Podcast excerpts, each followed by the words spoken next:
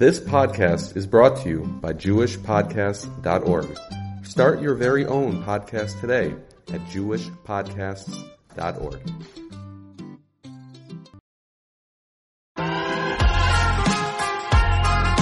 You're listening to the Yeshiva of Newark podcast. I'm your host and curator, Rabbi Avram Kivelevich, and I hope you enjoy this episode. Shalom Bracha. This is Schmoozing with Rav Meir Schiller, Meir Einei Chachomim. Rav Meir mentioned to me just uh, a, a, number of days ago the patira of Menachem Daum, Menachem ben Moshe Yosef Daum, someone who our listeners might be familiar with, a sort of a revolutionary Orthodox filmmaker. But Rav Meir became uh, acquainted with uh, Menachem Daum when he produced his, I guess, groundbreaking documentary film called a Life Apart that came out in uh, 1997. Meir Schiller became familiar to many, many audiences around the United States and North America and maybe the world who saw him featured so uh, prominently and speaking uh, cogently and with erudition about the Hasidic world. And it was from that point that Rav Meir uh, connected. And um, I know that you were very, very moved and reflective about his passing. I said to the family at the Shiva that, which I visited uh, Wednesday night, that to me, the world is a little bit of a darker place now that uh, Reb Menachem is not in it. I felt very strongly that he brought certain light, certain warmth to reality by simply virtue of existing and of spreading his teachings I think that's a pretentious term because he was always a humble seeker. He was a student of reality rather than an unambiguous interpreter of it. But nonetheless, he did teach. He taught a sense of self criticism to Jews. He taught a sense of understanding the other. He was not incapable of criticism of the other. So he was the rare bird of somebody who did not approach reality with tribal prejudices, with tribal orientations. And in that sense, he supplied something which I always believed, or at least for many decades, is sadly missing in, in Orthodoxy. And that is a sense of the other as the other, not simply as a a means to our own ends, but as a reality as individuals and even as communities. You see, there are there are Orthodox Jews that can humanize the Gentile as an individual, but humanizing the Gentile as a member of a community is not so simple. And Menachem went to places where others do not dare go or emotionally cannot go. For example, his trips to Poland, which were mostly oriented towards Polish non-Jews, or his work in Eretz Israel, the ruins of Lifta, in which he tries to organize a joint Jewish-Palestinian effort to clean up and fix up the cemetery in the town of Lifta, which was destroyed and stripped of its population in the 1948 war his trips to Poland increasingly focused on those Poles who have been trying to repair Jewish cemeteries and Jewish history in Poland. So these are all steps way beyond what many of us are capable of doing. And in that sense, I think he provides a, a missing element in uh, in the lives of all Orthodox Jews. And one might be so bold as to say all of Jewry and all of mankind as well. I think the the attempt to create bridges is even more uh, remarkable when one considers his life story. He wrote about it in a piece that I saw, I think, in the forward from a couple of years ago, where he really talks about his parents and their background and what was scorched in his memory from his father's descriptions of life in pre-war Poland, but especially post-war Poland, the cruelty that the Poles exhibited and the attitude that was so thick in his home of how terrible the Gentiles had been. His ability to specifically push against that, I think, is is incredible. But don't you find it interesting that he connected with Shlomo Carlebach? That Carlebach was the was somehow the arrow that pierced the veil for him. Yes, because he accompanied Reb Shlomo in a trip to Poland, which he had assumed was going to be a trip to the remnants of Jewry left there. But when he got there, he discovered that those remnants of Jewry were by and large not so interested in retaining their Jewish identities, and that uh, Shlomo, the, the the task was going to be to reach out to Poles and to bring them the Carlebachian message of uh, of love and respect, and not to dwell on their their their past sins, whatever they might have been. And he was very taken by that model of Shlomo was there to encourage heightened religiosity and compassion amongst Polish non-Jews. So that really shook him up. I think when Menachem uh, Sholem tried to understand by talking to these Christian Poles, many of them, I guess, spoke English.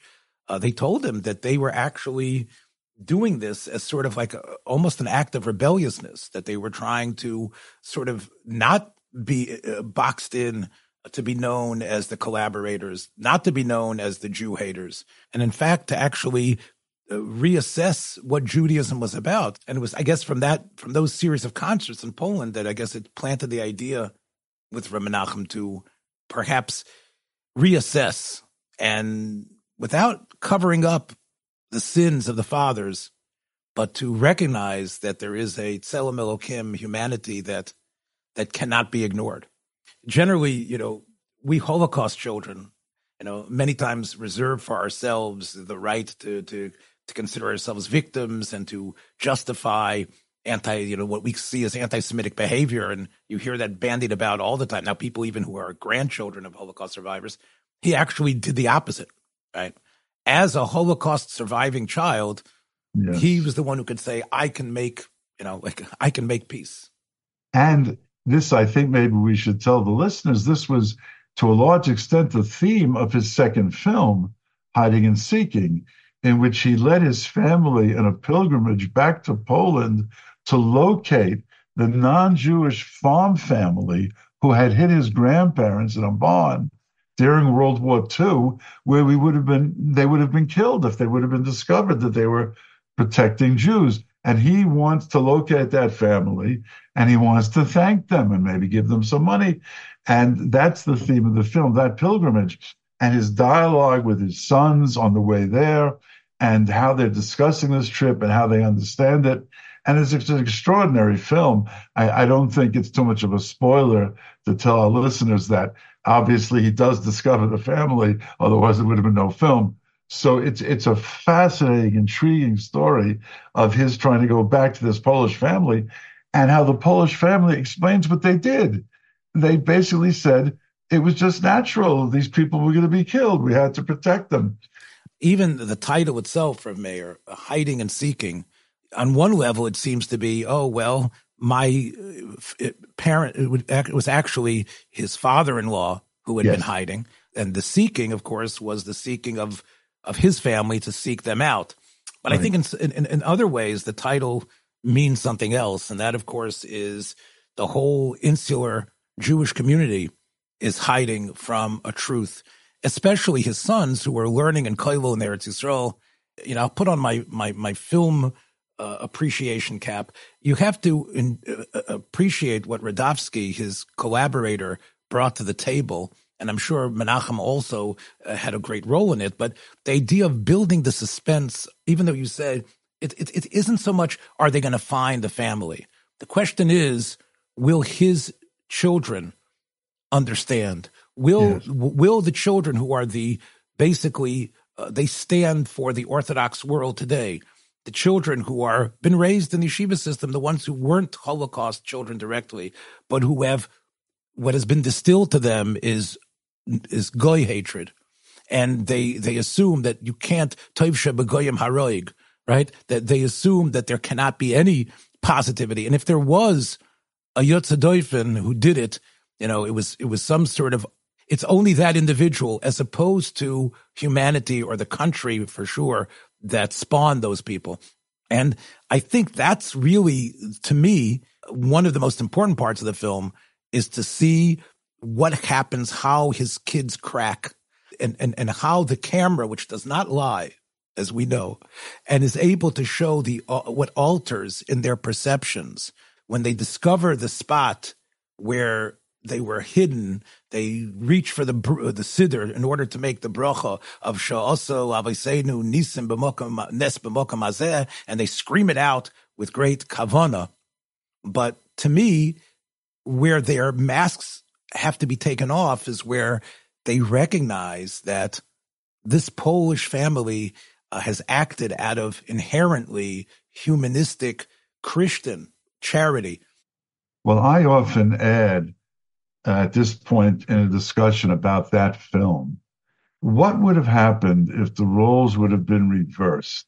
If, let's say, uh, America decides to round up the Haitians in, in Spring Valley with a goal to bring them to concentration camps, how many of the Hamish Olam in in Spring Valley, would protect them upon a risk of death if uncovered.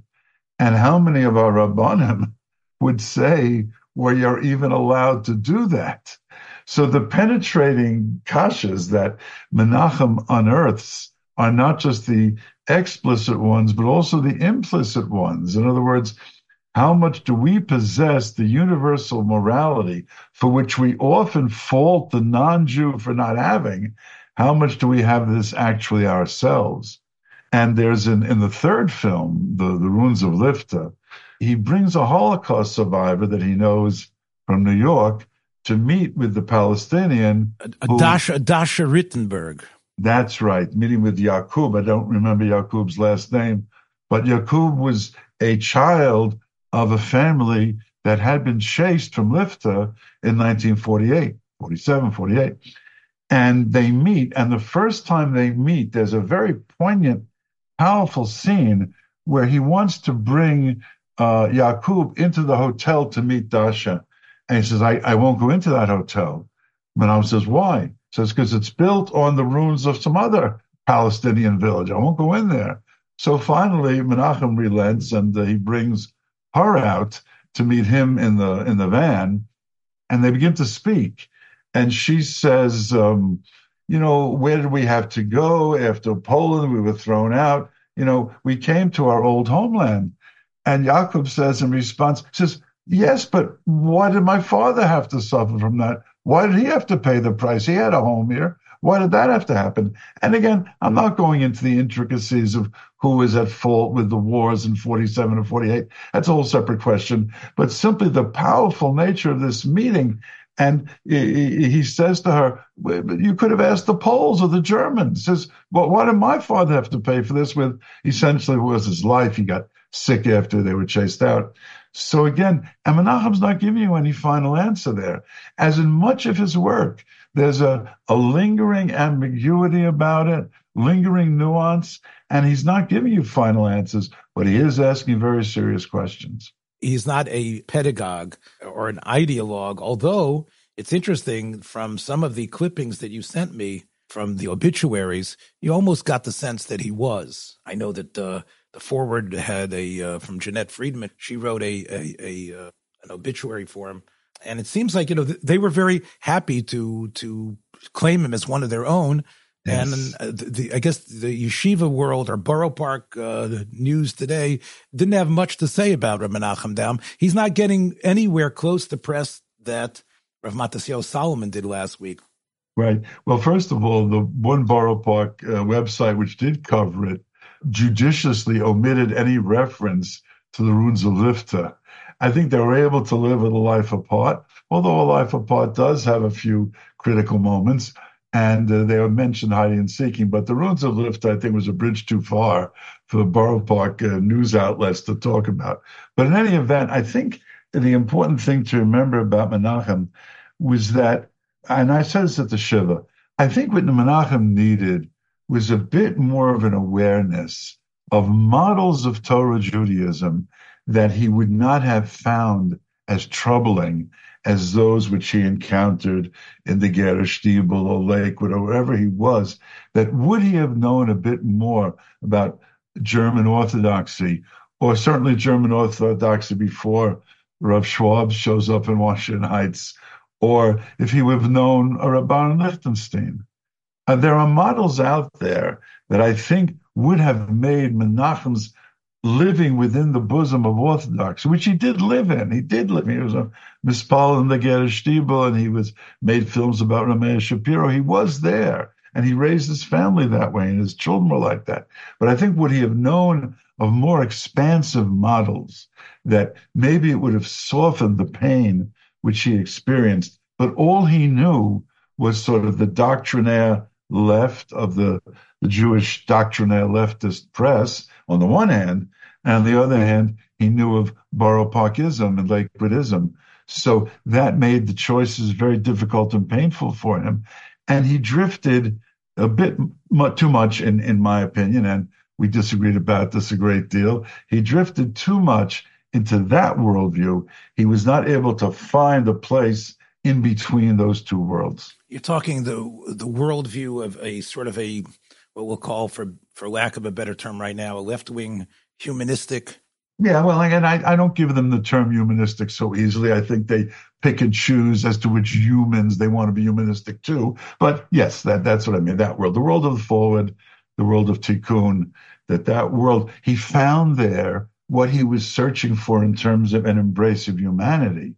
But you know, at at at what cost? But here's where it gets so nuanced he cherished his Jewish identity. He didn't move to an identity less forwardism. He was still rooted in his father's, I think it was Zduńska Wola was the name of the town in Poland that they came from. And he still cherished Meir Shapiro and Yeshivas Chachmei Lublin. So again, it was never easy. He didn't just drift off into some sort of, you know, McGovernite leftism. I, I think it's it's hard to strip away the elements that shape you, and it's clear from hiding and seeking, and even more so by the beautiful way he brings his father to life in the forward article, the type of covet he had for the Dor Hayoshan. It's worthwhile, almost as a primer of Kibbud Av, to watch hiding and seeking's moments where he is visiting his father who has had a stroke and the way he talks to him, the sweetness. And of course, when a person's on camera, you always sort of second guess how honest he is. But that's another thing about Menachem. He's not Laurence Olivier when he narrates, but he no. is, he is, he is very much a true person. You sort of know in your guts that he is not acting or faking for the camera. So his cover that he showed for his father, his his talking to him, uh, the way he moves towards him, is is really is really quite quite incredible. And, and the cover even for his shver as well. If you look deep enough, even a, a, film that he made before the big splash of A Life Apart was a film that was in his wheelhouse, uh, uh which is what a uh, that was his profession was a gerontologist, and he made a film about caring for the elders. And it right. seemed like this was a, a great concern of his of of not letting the significance of that other generation wither. So this this was really uh, something that I think uh, informed his life, and I think because of that, Meir, I think that's gonna it would be difficult for such a person, even he was getting the accolades from the forward and everywhere else to say, okay, these are the people I'm with. These are the right. people that right. Uh, that would have been a betrayal of not only his his youth, but you know the the the deep seated passion of what made him tick. Totally, totally impossible. The other thing is that his affections went in the other direction. He was a very devoted father, grandfather, great grandfather, and is loved to spend time with the Eniklich and loved to be involved with his children. So even though, as one of his sons said to me at the Shiva, we agreed over the years to disagree, but the bonds of affection were always there in both directions, both towards the earlier generations as well as to the later generations. I, I saw in the Forward it mentioned that uh, he loved kayaking with them and taking them on wonderful kite adventures. Yes, yes, yes. All true, all true. And yet always concerned that they not be, as he would have put it, poisoned by the anti Gentilism of the traditional Haredi world. So he wanted to keep both those things going, which was not an easy task. But that's why I think he's such a an inspirational and important figure. So I guess as we are sort of suggesting this conversation as a tribute slash hesped to him, what would you say is, from your perspective, is that legacy that we can learn from? That God is the author and creator of all humanity, and that by virtue of that simple fact, we owe empathy and care, concern, respect for others, not only as individuals, as I said before, but as members of groups. This is much harder for Jews to do it as members of groups, to understand where they're coming from, and to extend uh, hands of respect and reconciliation to them. I think that's the lasting legacy. Accomplished doesn't necessarily mean radical communal change. Accomplished can mean changing the hearts of individuals. And when you change the heart of an individual and make him more, more open to understanding the other, that in itself is beloved by, by God. So whether or not orthodoxy is now radically altered, nah, I doubt it. But on the other hand, many individuals did have hearts and minds opened by Menachem, and that itself is a is a nachas ruach uh, History is not static. If somebody would have landed us in uh, 1913 Europe and begun to paint the picture of what 2023 or 2024 Europe or America looks like, I cannot begin to say how that man who you would have spoken to, that hypothetical man in 1913, would have said, Everything you're saying to me is insane. None of this will ever happen. And history has its ways. And a great example I give of this is if you would have told somebody in uh, 1900 that there's going to be massive Orthodox education for girls, I would have thought you're Meshuggah. If you would have told them that there's going to be massive education in Gemara, because Gemara was once the privilege of an elite eh, all in all of Klal Yisrael. So again, we don't know where history is going. We don't know where history is heading. We don't know where Israel is heading, where America is heading. It's a very, uh, it's a junction point in history. So uh, Menachem's legacy may yet live. We may yet discover, as we've discussed in the past, Rav Hirsch, we may yet discover a Rav Lichtenstein or Rav Amital. So uh, uh, we're not ruling out anything. There may yet be yeshiva, may yet be yeshiva as we have dreamed of in other podcasts. There may yet be yeshiva which embraces the totality of humanity. Don't count Menachem Daumism out yet. Seems like a beautiful way to end today, Meir, but you know, the, there's a interviewing part of me that can't resist picking a scab here, and that is the your statement that yeah, you had your disagreements with him as much as you found a kindred spirit.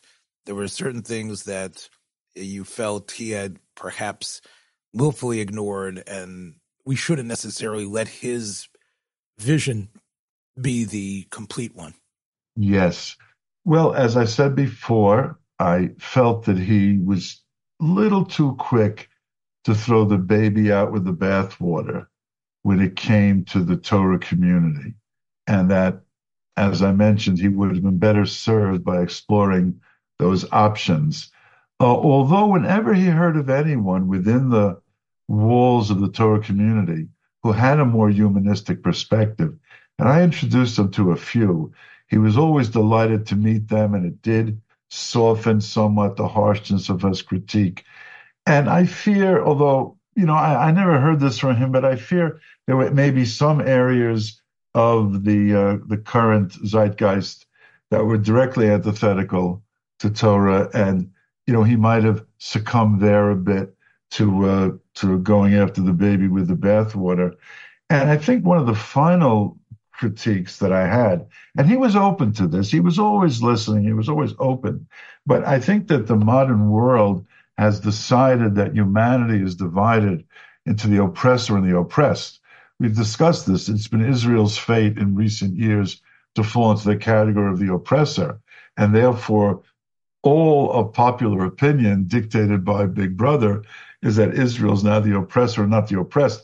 And as I said to somebody, for those who worry about the suffering of groups, there's scant discussion of the butcherings of Afrikaner farmers in their circles. There's scant discussions of attacks on Rhodesian farmers or Zimbabwe as is today, or even, you know, massive crime and violence by the oppressed against the oppressors. So again, I think Menachem's worldview was somewhat shaped by this contemporary division of all humanity into oppressor and oppressed. So again, Menachem needed a somewhat of a broader map when it came to that. I, I, I would just say that that he was a human, and it's hard when you you know uh, when you have someone who who praises you, when you have someone who takes you to their bosom and and yeah. extols you, yeah. it's hard for that stuff not to rub off. Despite and again, you know, and it's hard for you not to want to share with them, especially since they are the ones who are your biggest fans, the ones who are in a way giving you the most accolades. It's hard for you not for some of that leftist mentality not to rub off. So again, as we all are influenced by by the community that that loves us, because otherwise the praise and the kavod might also be specious, right? So because if this is the community that's praising me and I, I like that, so maybe I should really be more involved and maybe they're teaching me about this sort of split between oppressor and oppressed. So again, I, I, but to, put, to put it in personal terms, I would say it's always difficult for a rebbe to discipline the kid who gives him a lot of respect and love in the context of the shiur. We're, we're all we're all subject to uh, falling in love with those that love us.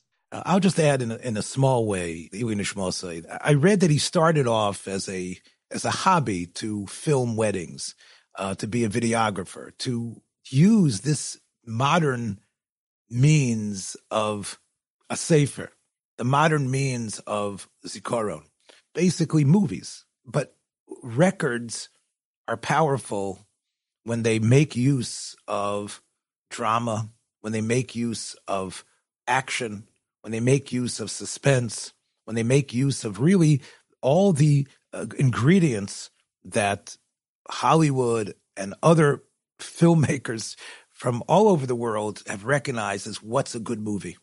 In in many ways, in this century that you mentioned, this 1913 till today, we are the are, are the are the generation who absorb through this film medium, and Daum recognized this and the power of that to do it in that subtle, important way. I would hope that more orthodox yeshiva chevra can follow him. Of course, you could say, well, it's Bittul Zman, it's Bittul Teira, but we know that there are messages and, and stories that need to be heard. If we allow not just the zeitgeist of the left, but the, we allow the total, the world out there to control this, then we won't be able to produce our own records, which are important, our own svarim, so to speak. So, yes, he owes he owes something to Thomas Edison and maybe Hitchcock and John Ford, but this is a a legacy, a legacy of of movies, a legacy of documentary films that I hope that there will be others who will follow these as sort of like this is the way we should do it. Even dramatic films, not necessarily documentaries, dramatic films as well. And we know that this is happening, Meir. I haven't gone to any, but we know that the every time, every year, a month or two before Pesach, the Jewish newspapers are filled with the Chalamoid movies that are being produced. Uh-huh. Many of them in Yiddish as well for for the Olam to go watch. Well, to take take Ushpizin a few years ago, right? I have a Hasidic friend who once said to me, "It would have been better if she would have come home without having become pregnant. she would come home anyway. That would have been even a greater chap at the end." and that from that, I guess we could learn from the ambiguous type of ending. So I would say that you know, Daum is a is a pioneer in that way. you know, my, my grandmother, who was a Holocaust survivor herself, used to sing me to sleep with the song Rosenglech and Mandlin. And one of the things that, that was, that I remember so importantly was Svorim will schreiben. Right? That was the last yeah. line. And, and Afrume Yid will Avremel bleiben. Yep. Um, I would say that Svorim, we can perhaps, with Daum's contribution, we can expand what these Svorim are. Yeah. That the Svarim was, was, was uh, every Yid can schreibe. There's, of course, the Sefer of his life. There's, of course, the Chidushei Torah. And there's also what Daum showed, I think, a, a, direction in these films. And you're right, just like every Sefer, it's a lot of hard grunge work to get it done, like podcasts. like podcasts. Yes. You know, I, I just add a positive thought here that I think, as in many other areas, the the, the religious Zionist world in Eretz Yisrael is open to uh, more artistic creativity than is the uh, the Haredi world in America or in Israel, obviously. So, again, you have to keep your eyes open. A lot of their journals, a lot of poetry, a lot of theater, things are happening over there. So, uh, which are not just which are, which are not just two dimensional morality plays. That's correct. All of his film are much more than two dimensional. No one is a two dimensional figure what I worry about is that the Frumwelt self censors itself in a way and doesn't trust its audience. And the films that might be generated, they, they can't have that ambiguity, which which is really the key to self discovery and growth. It doesn't trust its audience in terms of honest history. It, it doesn't trust its audience in terms of anything. The world must be two dimensional, or it's not going to work. Menachem ben Moshe Yosef, Baruch, Neshama should have a he should have a lichtik, lichtik, lichtik ganeden, flickering and powerful, and he's mechuber with his with his illustrious, his illustrious the Deiris Akadmainim that he loved and cherished so much. Mitzvah Hashem, Mitzvah Hashem. Thank you so much for listening to this episode. I hope you liked what you heard. If you did, please take a moment to share this or any of the many episodes available on our platform with friends in order to help grow our community. Until next time, Shalom.